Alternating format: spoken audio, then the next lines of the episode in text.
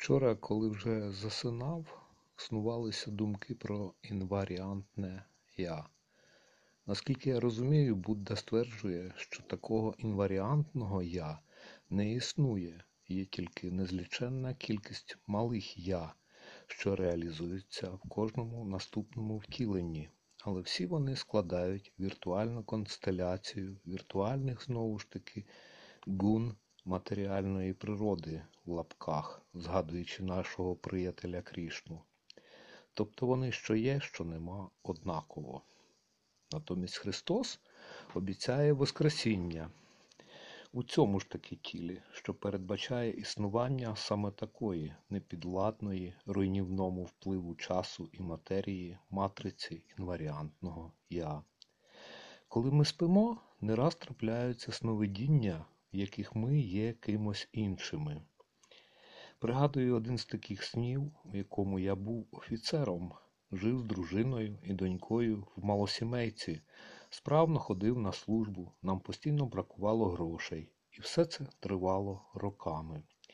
От якби тому офіцеру сказали, що насправді його не існує, що він твір сну, так само як і його дружина та дитина, чи повірив би він у це?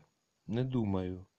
З іншого боку, якась мінімальна частина буття притаманна і йому, адже я пригадую цей сон і цього себе, як іще одну дійсність.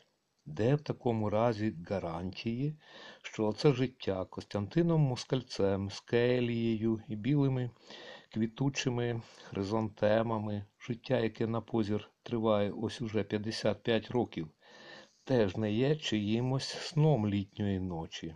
І хто він такий, кому сниться, що він був Костянтином Москальцем? Існує цей інваріантний він? Чи він є витвором чийогось сну? Це нагадує будову матрьошки. Комусь сниться, що він Костянтин Москалець, Костянтину Москальцю сниться, що він офіцер, офіцеру сниться, що він рок-музикант, а тому сниться, що він слюсар-складальник. І так у нескінченність, хоч в один бік сну, хоч в інший. Сни у снах.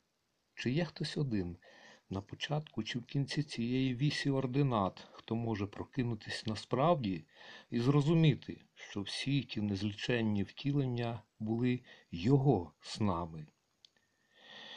Щоразу, коли снилося, що я помираю, прокидався. Чи все-таки мав рацію якраз Будда, і всі ці втілення були коливаннями енергії, сполуками дхарм, але насправді нікому не належали. І воскресати, отже, нема кому. Бо кому саме? Офіцеру, Костянтину Москальцю, тому, кому снився Москалець, чи всім одразу? Це чимось нагадує начало, Inception. Фільм, який ми з Сашком дивилися десь на початку року. Там було подружжя, яке навчилося самостійно будувати сни у снах, цілі світи. Для того, щоб не заблукати між тих світів, зроблених зі снів, жінка мала так званий тотем, не знаю, чи правильно переклали це слово, невеличку дзигу, забавку, заховану в сейфі. Тобто існував якір, зачеплений за онтологічне дно, ґрунт, субстанцію, а отже, було інваріантне «я» тієї жінки, до якого вона могла повернутися. Чи так це? Чи можна туди, в одного із «я», повернутись насправді? У такому разі, те інваріантне «я» обов'язково мусило би бути смертним. Саме смертним, а не безсмертним. Без жодних резурекцій у майбутньому. Адже воскресіння означало би кінець одного сну і початок наступного.